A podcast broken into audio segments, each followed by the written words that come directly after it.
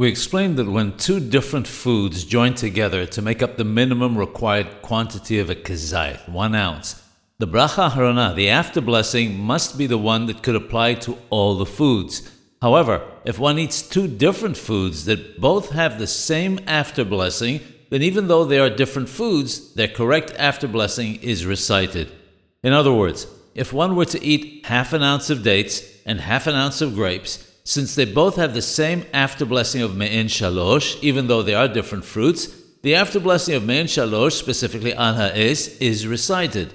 It goes without saying that if one eats two different types of baked foods whose after blessing is Mihya, such as a combination of cake and cookies, the after blessing is Mihya. The same basic rule applies to drinks also. If one drinks half the required amount of wine whose after blessing is Gefen, and half the required amount of another liquid whose after blessing is Bore Nefashot, then the final blessing is Bore Nefashot. With liquids, however, one enters into a difference of opinion as to how long one has to drink the required minimum amount. Sephardim and some Ashkenazim are of the opinion that it should be drunk right away in no more than two sips.